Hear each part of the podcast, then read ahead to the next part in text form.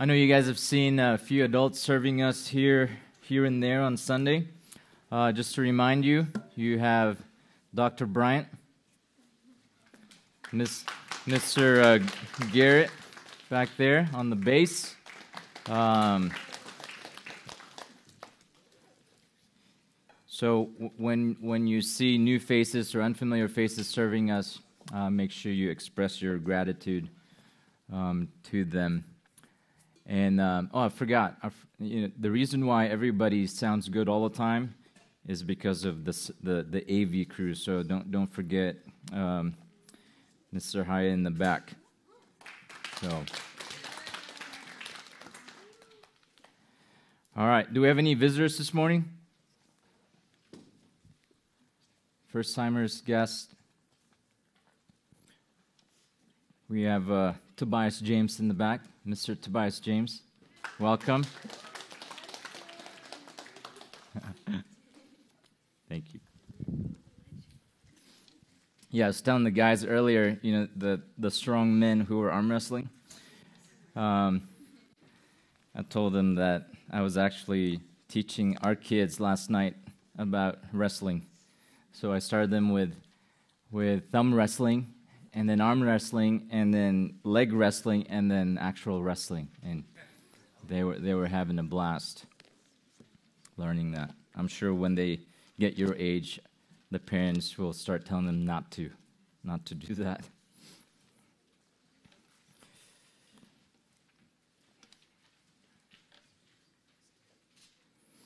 All right. Uh, thank you guys for your questions last Sunday. Sorry, we only covered five.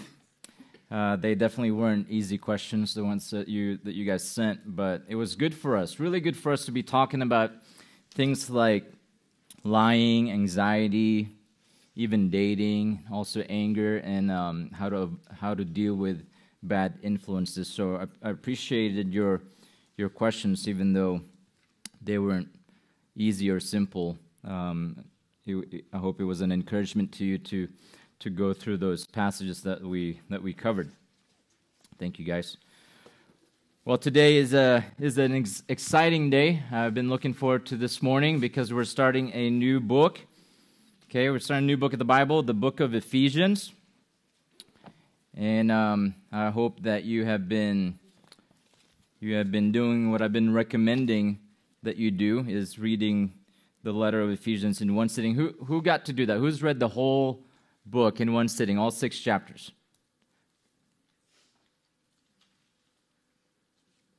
Eleven. Okay, so the rest of you, you have you have this week to to do that. Okay, um, eleven out of sixty. So try it again. It's uh, you know my wife my wife has been doing it. It takes her about thirteen minutes. I've been doing it. I've been aver- averaging around sixteen. Um, so she's, she's a little faster, but you know, English is my second language, so I can understand why there's extra, you know, extra couple minutes there. But it's really not that long. Okay, it, don't be intimidated uh, by the books of the Bible just because it's an old book and just because it's it's you know it's not what you're used to. Uh, get used to it. Get used to opening your Bible in the morning or at night, reading reading one letter at a time. Just how they would have received it. Again, remember, only 15 minutes of your day. Uh, like I said last time, 155 verses, right? Shouldn't take you more than 18 minutes. And I'm sure we can shave off 18 minutes out of our day uh, being used for, for other things that are not beneficial. So that's my challenge for you, students. Make sure you try that. For those of you who read the 11, how, how long did it take you to read it? I don't know if you time yourself, maybe you didn't, maybe you didn't care about that, but uh, how long? About 15 minutes? Okay. Yes. 15 in the back? 18? More spiritual? 18? the ladies?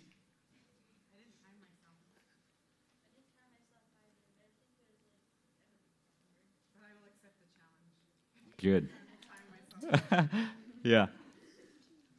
Um, what, uh, what, what did you guys like about what you've read so far? I don't know if you've only read it once, maybe you've read it a few times. but what what did you guys like about reading it in one sitting? Six chapters, 155 verses.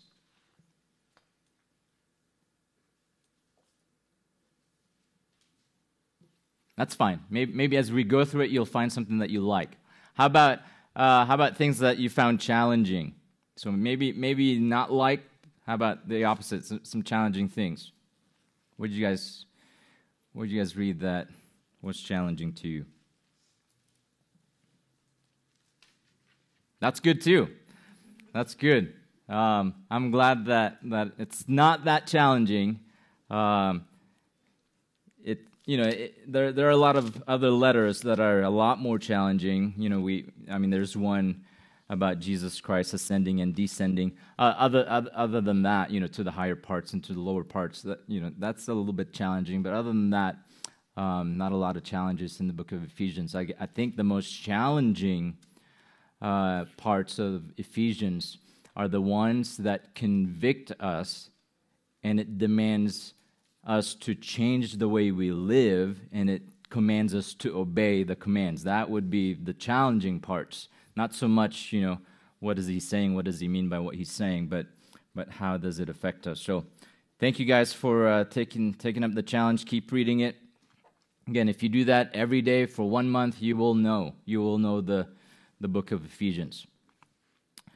All right, well, make sure you have your Bible open to Ephesians chapter 1. Make sure you have a, a, handout and something to write with. We are going to look at the opening verses in Ephesians, just the first two, verses 1 and 2. So if you're there, follow as I read verses 1 and 2. If you don't have a Bible, we have extra uh, there in those baskets.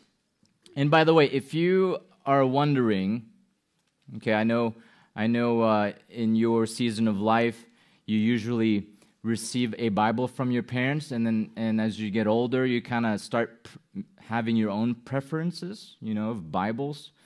Um, and if you have been sitting under my teaching and under Pastor Scott's teaching, and, and you really want your own Bible, you really want your own translation, uh, this would be the time to do that, okay? Because when we go through books of the Bible like Ephesians and we're looking at, at the book verse by verse, and we're looking at Romans, we're looking at it verse by verse, and Pastor Scott's explaining a word, right? And I'm explaining a word. It would be easier for you to have the same translation, be easier for you to follow, okay? Especially in, in types of books like letters, because we're, we're, going, we're going all the way down to wording.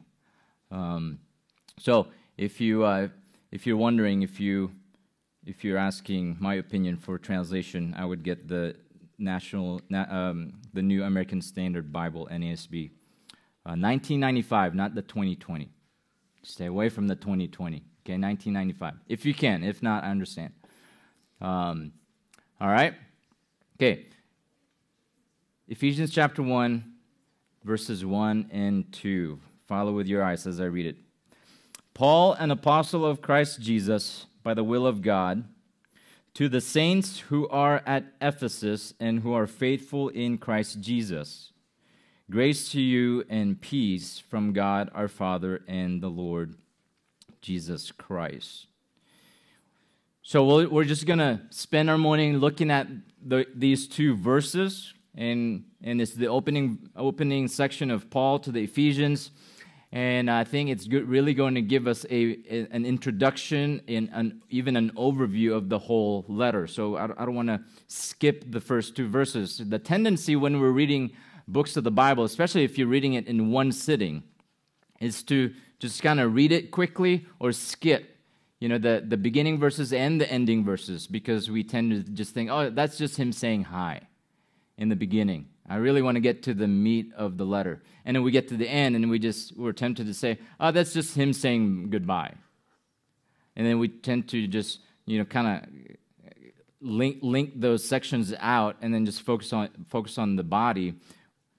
And, and that's not right. That's not right thinking because God, okay, God uh, moved in the, in the hearts and the minds of, of these people, like the Apostle Paul, when they wrote uh, these books and these letters, and God intended that we hear every single verse, every single word, and He intended that we understand what those verses mean, even, even the simple ones like a greeting or, or a closing. So, this will give us an introductory um, overview of, of Ephesians. Okay, so in your handout, I want to look at three introductory lessons. And I'm purposeful with that word lessons because as I explain uh, the verses, and even when we get to the specific words, I want you to get lessons out of them. So, three introductory lessons in studying Ephesians from these two verses. Here's the first introductory lesson, and it's going to come from the first half of verse 1. And by the way, okay, if you're looking at my, my handout, uh, you look to the right, it has, it, has a number. That's the verse reference, okay? If it has the letter, like 1a, that means I'm splitting one verse in sections. So 1a would be the first one, 1b would be the second one. If I have a 1c, that's the third one. Make sense? Okay, I don't want you guys to, to be conf- confused with how I come up with the, the handout. So here's the first one from the first half of verse 1 the authoritative author. The authoritative author.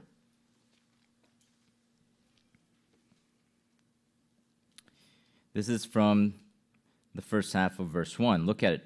Paul, an apostle of Christ Jesus by the will of God. How many of the New Testament books did Paul write? 13. Anyone who wants, who wants to uh, debate that? You guys agree? Really? 13 students? How many, how many uh, books in the Bible? I mean, in the New Testament, letters.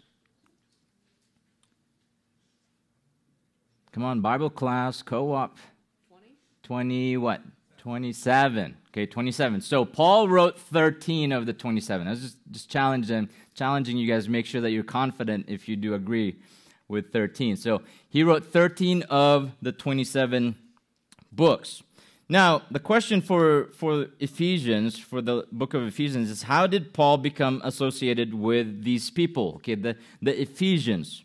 Okay, so Ephesians is the, is the book, the letter. Uh, Ephesus would be the place where these people called Ephesians live. Okay, so, so the question this morning is how, how did Paul become associated with these people, the Ephesians, who lived in Ephesus, that he would write a letter to them? Here's how, okay? I'll, I'll walk you through how he became how, how he became associated with these people. Number one, he went, Paul went to Ephesus as a missionary. Okay, and if you're asking, I don't see that here. It just says Paul, an apostle of Christ Jesus by the will of God. Well, you find this in Acts, in the book of Acts. Okay, Acts 18. You don't have to th- you don't have to turn there. You can just write Acts 18. Paul went to Ephesus for the first time as a missionary. That's in Acts 18. Now that that visit, that trip, that, that trip was uh, was a short trip, a short visit.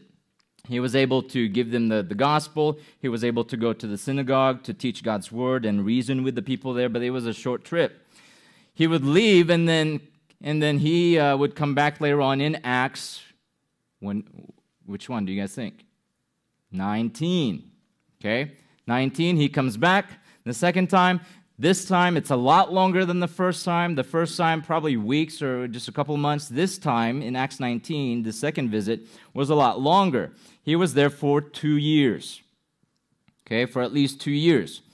And many people believed the gospel while he was there, and people got saved, but some people didn't really agree with his message. Okay, his main message, his only message was the gospel of Jesus Christ.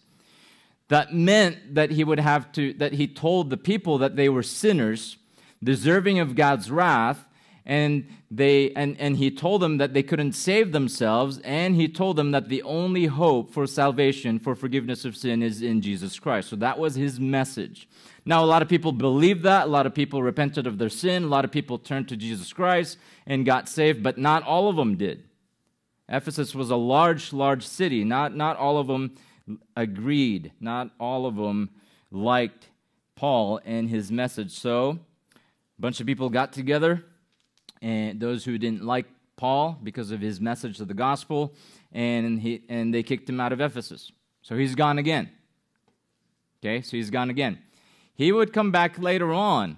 Okay, so this would be the third time. He would come back later on in Acts. When do you guys think?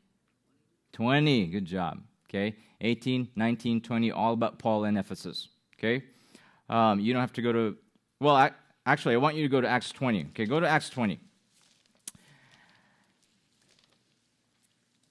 This is Paul's farewell, his goodbye to the church there in Ephesus, specifically to the leaders. Okay, he's gonna he's, he's visiting visiting them one more time, and he's going to uh, say his farewell, his goodbye to them because he is on his way to Rome. He's on his way to Rome where he, where he will be put in prison. And once he gets to Rome, put in prison, he has no idea what, what they're going to do to him. So he's thinking, I, th- I think I'm getting close to my death. Okay, I'm, on, I'm on my way to Rome. Once I get there, they'll put me in prison. I don't know what they'll do to me. I don't know. Maybe, maybe, maybe they'll just kill me. So before I get there, I make sure I go back to Ephesus. I make sure that I, I get to say bye to them and, and really just encourage and charge them. So Acts 20, go to um, 17. Let's just read the second half. Yeah, 2017. From Miletus, he, so this is Paul, sent to Ephesus, so he's back, and called to him the elders of the church, okay, the leaders, the pastors of the church in Ephesus. And when they had come to him, he said to, to them, so here's a long, long uh, charge from Paul to, to these leaders. This is what he said to them You yourselves know from the first day that I set foot in Asia how I was with you the whole time serving the Lord with all humility and with tears and with trials which came upon me through the plots of the Jews. Remember, a lot of people didn't like him. How I did not shrink from declaring to you anything that was profitable and teaching you publicly and from house to house, solemnly testifying to both Jews and Greeks of repentance toward God and faith in our Lord Jesus Christ. That was his message. Even though they kicked him out a couple of times, he kept coming back, giving them the gospel. Verse 22 And now behold, bound by the Spirit, I am on my way to Jerusalem, not knowing what will happen to me there. So he's going to Jerusalem, and after that, he's going to Rome. Verse 23 Except, okay, he doesn't know what will happen to him next, except that the Holy Spirit solemnly testifies to me in every city, saying that bonds and afflictions await me. That's just what's going to happen to him uh, moving on bonds, pris- imprisonment, and afflictions, trials. Those are the things that await Paul. Look at verse 24. But I do not consider my life of any account as dear to myself. Yes, prison is coming. Yes, afflictions are coming. But my life, that's not dear to me. I don't, I don't count my life as something that I want to protect, that I want to, to really love. Why? Why, Paul? Why don't you? 24b, so that I, I may finish my course and the ministry which I received from the Lord Jesus to testify solemnly of the gospel of the grace of God. And now, behold, I know that all of you among whom I went about preaching the kingdom will no longer see my face. So he knows. This is most likely the last time he'll see the Ephesians. Therefore, because this may be the last time, therefore I testify to you this day that I am innocent of the blood of all men. I did not shrink from declaring to you the whole purpose of God. Be on guard for yourselves and for all the flock among which the Holy Spirit has made you overseers or leaders or pastors to shepherd the church of God which he purchased with his own blood. So I came as a missionary. I gave you the gospel. All of you believe. Now you have leaders. So leaders, just just make sure just make sure that you shepherd this church. God bought this church with his own blood through his son. Verse 29 I know that after my departure, savage wolves will come in among you, not sparing the flock, not, not animals, but bad people. Bad people who will come in in the church. And, and from among your own selves men will arise, so even from you guys, speaking perverse things to draw away the disciples after them. Verse 31 Therefore, be on the alert, remembering that night and day for a period of three years. So he was there for the first time. He was there the second time, two years plus plus a little more from the beginning and a little more from this third visit, um, accumulating to about three years, is saying. Okay? For a period of three years, I did not cease to admonish each one with tears. So you can tell that he wasn't just this missionary who visited and said, You want your house painted and your uh, orphanages uh, get some TLC? I'll do that. Okay, see ya. It wasn't, it wasn't that. Okay, he came, he preached the gospel, he told them what the gospel was. He talked about God, he talked about sinners, he talked about sin, he talked about repentance, he talked about faith. He didn't sugarcoat anything, right? That's why people did not like him because his message was offensive to them. And what did he do? He kept coming back. So he was a missionary, he was a pastor, he gave them the gospel day and night, he met with people, he admonished people with tears. Why? Because he loved them. So, verse 32 makes sense. He says, Now I commend you to God and to the word of his grace, which is able to build you up and to give you the inheritance among all those who are sanctified. Jump down to uh, verse 36. When he had said these things, he knelt down and prayed with them all. And they began to weep aloud and embrace Paul and repeatedly kissed him grieving especially over the word which he had spoken, that they would not see his face again. And they were accompanying him to the ship. So he gets on the ship, right? Fast forward, uh, chapters 21, pretty much all the way through 27, is Paul's um, uh, long and uh, action packed. If you want to read that, 27 to 20, uh, 21 to 27 of Acts, it's long and action packed journey of Paul from here, from Ephesus to Jerusalem, and finally to Rome to be put in prison because he preached the gospel. The last chapter of Acts is Acts 28. Uh, he arrives in Rome and he's put in prison there. It was during that time, they say, the scholars say that that's around 80, 60 to 62, so almost 2,000 years ago from today. Okay, so just do the math 2023 minus 60. It was during that time when he, Paul was in prison in Rome when he wrote the letter to the Ephesians. So that's his story. That's, that's how he became. Um, associated with the Ephesians. He was their friend, he was their missionary, their pastor. He, he did a lot of things for them, sacrificed everything for them, and now he's writing to them, and this is how he starts his letter. Paul, an apostle of Christ Jesus by the will of God. So notice that, go back to Ephesians 1. Notice that Paul refers to himself as an apostle. Okay? If you're familiar with, with uh, uh, Pauline epistles or, or, letters of Paul, he would he would either say Paul an apostle, apostle, or Paul a what? A bondservant, a slave, right? Here he chooses to to call himself an apostle. Now this word simply means a messenger sent by God. Okay, if you if you want a definition of an apostle, it's a messenger sent by God.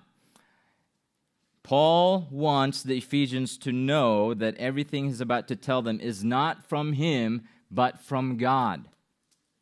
Okay, that's the first thing he wants them to know that everything he's about to tell them, everything that he's written to them, is not from himself, but from God. Not his own opinions, but God's truth. He's saying, I'm not, I'm not the, you know, it'd be like, it'd be like going to a restaurant, right? You order something and you get your food, and you, cl- you complain about your food, and then the, the waiter or the server says, Hey, I'm just a server. I just deliver your food. You ordered it. The chef made it. it that's, what, that's what you get. That's kind of what an apostle is a server, a, a waiter. I'm just bringing you your food.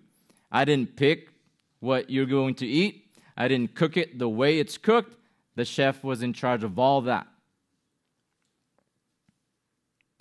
And because it's from God, okay, everything that he's about to say, everything that he's about to tell them is from God, and that it's God's truth, it means that it's authoritative. That's the lesson that I want you guys to get from this first half of verse 1. It has authority. Okay? Think about it. It's from God. Okay? He is God. He has, he has all encompassing authority. And he spoke, right? And he gave that to people like Paul, the apostles. And he sent them, right? He sent them, and those apostles either communicated what God gave them through by speaking or by writing. So yes, it's from apostle. Yes, he's a man. Yes, he's flawed, but he's an apostle of God. He's an apostle of Christ Jesus by the will of God. So everything is authoritative. Okay? So the Ephesians, when they read this, and then they read Paul, an apostle of Christ Jesus by the will of God, they would have known that. This has authority. Okay, this means that it demands our attention, it demands our belief, and it demands our obedience. And it's the same for you students. I don't know how long it'll take us to go through Ephesians. You know, you guys have been reading it, uh, and you're trying to see things that you like about it. You're trying to see things that are a little bit more challenging. But but it's the same for you today. Everything that you have been reading, okay, 155 verses, six chapters, all your 18 minutes that you spent, okay, everything that you've been reading and everything that we'll study in Ephesians is God's word. It means it has what? Authority. Okay? It's from Paul. He's an apostle, so he has delegated authority. And it's really from God, who's the creator of all, of all things. He has all authority. So it's the same for you, students. It means that you have to listen to it. It means that you have to believe it. It means that you have to what? Obey it. Okay?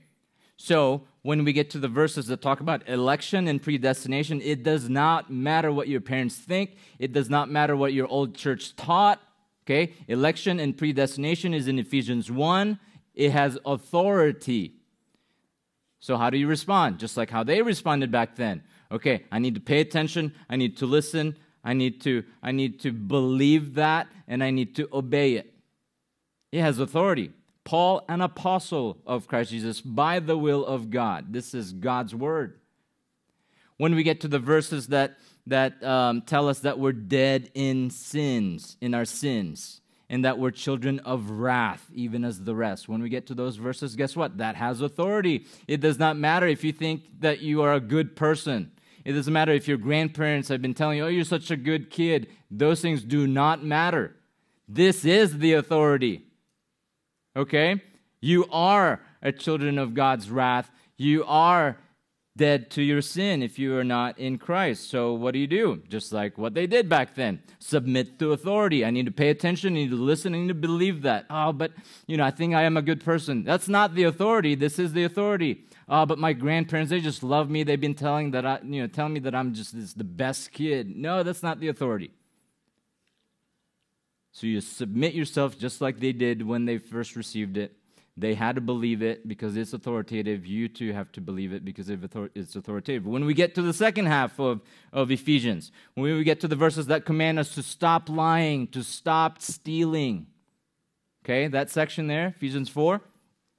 And you get to Ephesians 5, right? You get to Ephesians 6, and then it starts to tell us to honor and obey our parents, for this is right, for this is the first commandment that has a blessing so that it may go well for you. Once we get to those verses that give us commands that we don't really want to obey and they're kind of convicting, guess what? All those commands have what? Authority. Oh, but my friends, you know, my friends, I have good friends. They have, you know, they're good people, and they do it differently. They don't really obey and honor their parents. You know, they excuse stealing. They excuse, um, they excuse lying. It doesn't matter what your friends do, it doesn't matter what your friends say. They're not the authority. This is the authority. So I want you to think about that lesson. Yes, it just says, hey, I'm the writer. My name is Paul. Yes, I'm an apostle of Christ Jesus by the will of God. But that carries weight. That means that everything that we're about to study has authority.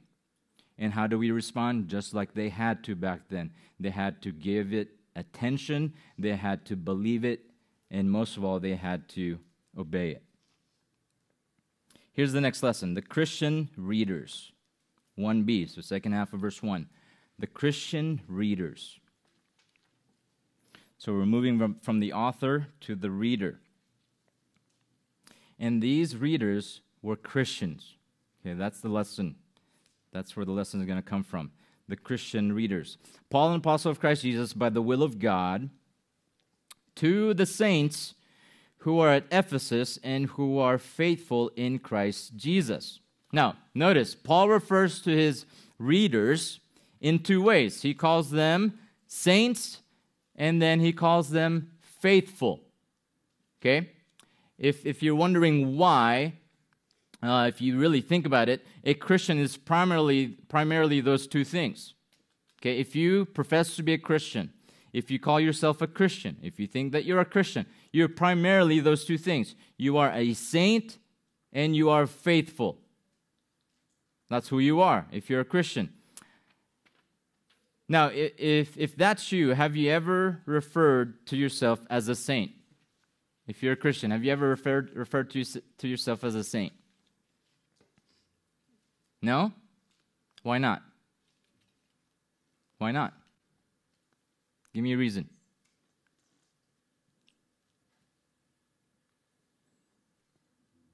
Yes. They're dead. They're dead. Yeah, normally they're dead. Yeah, normally. Yeah, saints are dead. So, yep, that makes sense. Any other reasons? Yes, Elias. think of people like J.C. Ryle or Martin Luther or Augustine, people like that. Like me? No, no, it's spelled wrong. It's spelled different. It's spelled different. Um, yeah, you're right. Uh, yeah, like Luther, Augustine, all the you know Calvin, um, just like like up here, way up here. You know, we're like down here right? And um, and that's that's understandable. When I was uh, when I was young, I went to a private Catholic school in the Philippines. I had a a nun teacher, okay, with the the covering and all that. Uh, I had a nun teacher. I, I will never forget her name. Her her name was Sister Mary. Very very kind, very nice teacher, and. Um, we had to go to a mass. So a mass would be uh, the Roman Catholics um, church service. So we would have to go to mass in that private Catholic school once a week, and um, and the priest would would always pray to the saints. You know, he would pray to Saint Peter, to Saint Paul, which is Paul here, and then he would pray to other saints who I've never heard before. You know, Saint Saint Augusta from whatever, you know, and Saint whoever else, or, you know, from whatever time. And I didn't know why they did that, but later on I found out. I found out that the Catholic saints were special people, like how we usually think of saints today. Um, I found out that, the Catholic saints were special people because they could they could present people to God. They were dead, but they could present people to God. That's why the Catholic, the Catholic people would pray to them. Now, how did they make people into saints in the Roman Catholic religion? Here's the process, okay? Think about it. Here's the process. They would pick someone who's been dead, okay? But but someone who's lived a not perfect, no one's perfect, but almost perfect, really good person, okay? Really, really um, honorable person, and someone who has performed at least one miracle. So they, you know, it, let's say pretend. It's big pretend. Okay, don't tell your parents we, we did this for real. This is big pretend. So let's say this is the Catholic Church, right? And then, you know, Rachel stands up and says, Hey, uh, I know it's that time of the year. You know, the committee is here. I would like to nominate a saint or a person who needs to be voted into the sainthood of the Catholic Church. And she would say, I nominate uh, Joe Smith. You know, he died 13 years ago, but you guys know Joe Smith. He lived, uh, he lived a great life, very honorable, uh, and, and he performed a bunch of miracles, at least one. And I was there, I saw it. So that would be the process. a, a, nomination would, would come up. But then there's a, the devil's advocate, they, they, they call it. So, you know, let's, let's say um, um, Katie stands up uh, well, I, I know Joe Smith. You know, he was a friend of a friend of my cousin uh, who, uh, who my dad worked with. And um, he wasn't really all that great, and that those miracles, you know, I don't know, they're not really verifiable. And then they would they would kind of talk about it, and then the committee, us, would be, you know, um, uh, listening, and then at the end we would make a decision. So let's say, uh, we really think that Joe Smith uh, did all that, so we're gonna we're gonna declare him as a saint today. He is now added into the sainthood of the Roman Catholic Church, and then now people can pray to Joe, uh, Joe Smith because he could now intercede for people who are still alive with God. So I, I share all that because that kind of mess, you know, that that whole thing messed up how we view sainthood. Okay, here Paul says to the saints. So are they dead? at that time? No. Uh, did all of them perform a miracle? No. Okay? But that's what he calls them to the saints who are at Ephesus. Okay? I didn't know this, but the Bible refers to Christians as saints 61 times. Okay, that's the Bible referring to Christians, alive Christians who did not perform anything, any miraculous thing, 61 times. The saints. Literally, this word means holy. Okay, if you have the NIV, NIV, your translation says to God's what? Any NIV people? I keep referring to NIV. If no one has an NIV, you just tell me. You're like, why do you keep saying that? No one has an NIV here. You do? To God's what? Holy people. That's really it. Okay, that's that's the meaning of the word saint is holy. Okay, holy. And, and if you're looking for a, a definition of holy, holy means to be set apart. Set apart. So if you're a Christian today, when God saved you, when you became a Christian, He set you apart. Okay, He set you apart in two ways. Okay, here's one way He set you apart away from your sin and away from the world. Okay, that's the first way of your becoming holy, becoming a saint. The second way that God set you apart is He set you apart to Himself and to His works. So that's a Christian, not how the Catholic Church uh, defines sainthood. It's not how we think of saints today. You know, someone who's like really up here, like like the Reformers and Puritans. No, if you are a Christian, you are a saint. If you are a saint, you're holy, and you're holy because you've been set apart. How?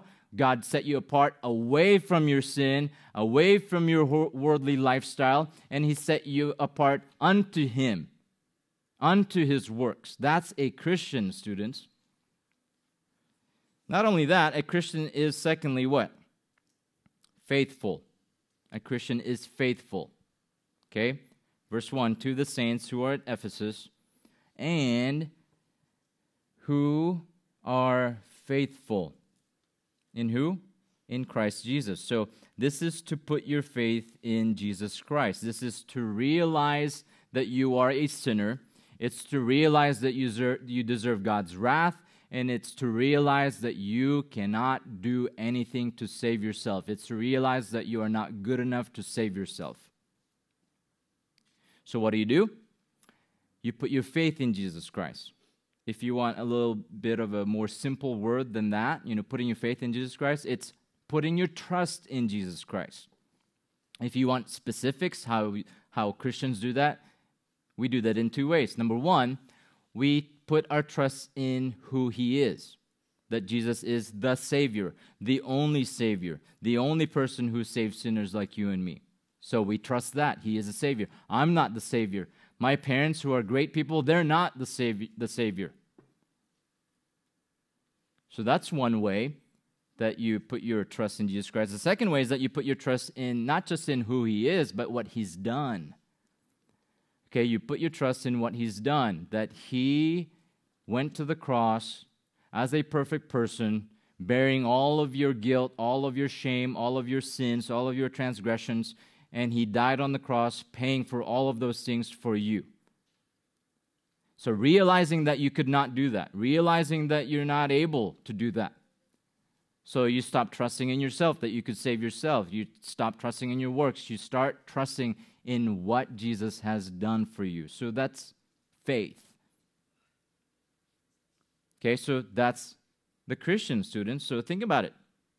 Think about it. If you call yourself a Christian, you're claiming to be someone who is a saint. Forget what the Catholic Church thinks. Forget what we think about the, the Reformers and the Puritans. We just think about the 61 times that the Bible calls Christians saints. If you profess to be a Christian, if you claim to be a Christian, you are, you are at the same time saying and claiming that you are holy and that you are faithful. So let me ask you this is that who you really are? Is that who you really are? Or do you just throw your title around? Oh, yeah, I'm a Christian. But is that who you really are? Look at your life outside of Sunday when you are home or at school or work. Look at your interactions on social media and online. Would others say that you're living a life that is set apart? Would people say that? Would they see a difference in you because you're no longer serving sin, that you're no longer serving the world, but you are now serving Christ and you are now serving righteousness? Would they say that? You call yourself a Christian? Okay. By, by the Bible's definition that has authority, you're first a saint, holy, set apart. Is that you? Is that how you live your life? Would people say that? Or, w- or would they say that they see no difference in your life? with your unbelieving friends, unbelieving cousins, unbelieving coworkers, would they say, Oh, I did not know you were a Christian? Because in their mind, you're the same as they are. You talk the same, you think the same, you do the same sinful things. How about your faith? Are you trusting that your sins are forgiven and that you're going to heaven because of Jesus Christ? Is that where your faith is in? Is that what you're trusting in, who Jesus is and what he's done for you? Or are you still trusting in yourself, your good works? What you can do, what you haven't done? That's the lesson here. If you are a you are number 1 saint, holy, set apart. Secondly, you are faithful. You put your trust in Jesus Christ, in who He is. He's the only Savior and what He's done for you. He's the only one who could pay for all of your sins on the cross. That's a Christian. Third lesson the encouraging greeting. The encouraging greeting. This is from verse 2. Paul, an apostle of Christ Jesus, by the will of God to the saints who are at Ephesus and who are faithful in Christ Jesus. Here's the greeting, verse 2 Grace to you and peace from God our Father and the Lord Jesus Christ. This is a, a common greeting of Paul, uh, and these two words are important to him in all of his, how many letters in the New Testament? 13. In all of his 13 letters, he mentions grace 83 times and peace 47 times. Very important to him. He's remind what he's doing here is that he's reminding his readers of what they have. Okay? He's saying, let me just remind you, Ephesians, here's what you have in Jesus Christ. You have grace and you have peace. How would you guys define grace? Not done yet, guys. We're not done. How would you guys define grace?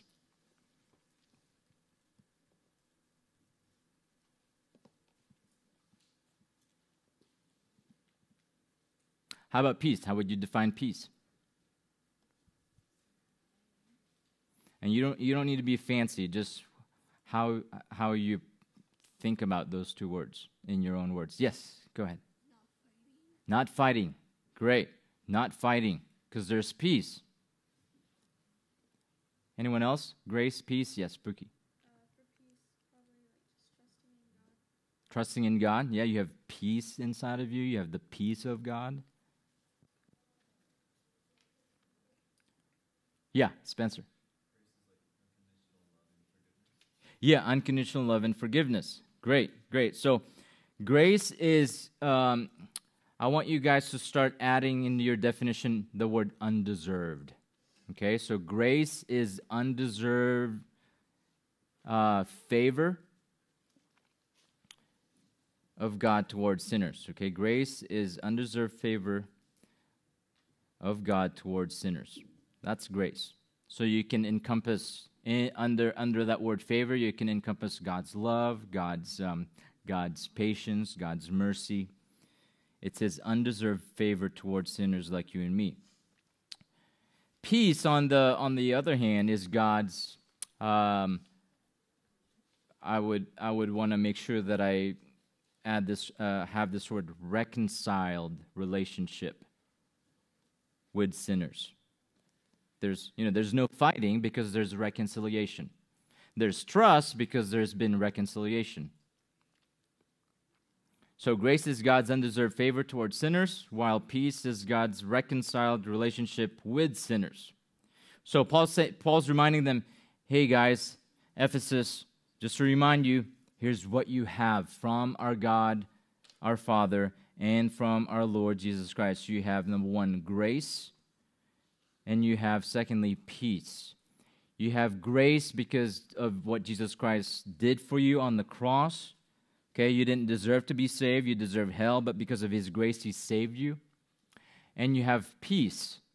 Okay, the Bible calls, uh, the Bible says that we are in enmity with God. We are enemies of God before God saved us. But because of his love, because of his grace, his favor, he provided a way for you to be reconciled to him. So you're no longer an enemy of God. You used to be and therefore you have peace. So, students, take, take this to heart, okay? Grace is what you need the most because it grants you forgiveness and salvation, and peace is what you should want the most because it changes your position. You go from being an enemy of God to a child of God. And if you're not a Christian today, this is the most encouraging news to you. You can have grace, you can have this, this undeserved favor from God you deserve hell, but grace says, I'm not going to give that to you. I'm going to give you salvation. And then you have peace. You used to be an enemy of God, worthy of God's punishment and eternal damnation. But because of God's love for you, because of Jesus Christ, you are now reconciled. You can be reconciled with God and you can become a child of God. That is the most encouraging news. And that's what I want you guys to take away from these two verses. Again, very simple yet profound. Lots of lessons just from the author, from the reader, and even from the greeting. Now, real quick, flip your handout over. Uh, look at the back of your handout. I provided you an overview of Ephesians. Uh, I hope you'll find this very helpful. Um, let me walk you through it real quick, okay, real quick. So you can put this next to your Bible when you're reading the book of Ephesians um, starting tomorrow morning. Okay, 18 minutes. Now, if you add this, maybe 20, you know, because you're going to be looking back and forth. But I, I, I think it's really going to help you. So you have two divisions. Okay, you, you have the Lord's gracious work, ver, uh, chapters one through three. I don't know those of you who have been reading. Maybe you've been noticing that. Man, it's just about what God has done, what God has done in Christ Jesus. And then the second half Okay, maybe you've noticed this. You get to chapter 4, and then Paul says, therefore. And you're like, oh, there seems to be a switch here. Now, there's a bunch of commands, right? So I'm calling that the Christian's worthy walk. And you're like, oh, that makes sense. You know, because, because chapter 4, uh, verse 1 and 2, he says, walk worthy of your calling, right? He says, worthy of your calling. And then he starts using this this analogy of walk. He, he does it six times in chapters 4, 5, and 6. So maybe this is ringing a bell, and you're like, now I see it. Right? So the first half, you can you can sum it up in you know in belief or doctrine, position. And the second half, you have the behavior, the duty, or the practice, if you like to alliterate. Now the topics, okay, the topics you have salvation in Christ, you have inheritance in Christ, your spiritual life in Christ, and, and, and then that first half ends with the unity in Christ. He talks about, you know, the dividing wall being broken down. Now here's the mystery. What's the mystery, Paul? Jews and Gentiles can be now together because they are now unified in Christ. And then switches, chapter 4, be united in the church, be holy in your behavior. Remember, you know, the stealing and the lying and all, all those things. And then the next section is be submissive in relationships, right? To to your to to your um, to your employers, to your husband, to the church, to to the leaders. and then the the popular chapter, right? The the God's battle plan for believers, the the armor of God, and that is at the end there. So, what would be the theme? I, sh- I should have left this out so that that I could have given this to you as your homework.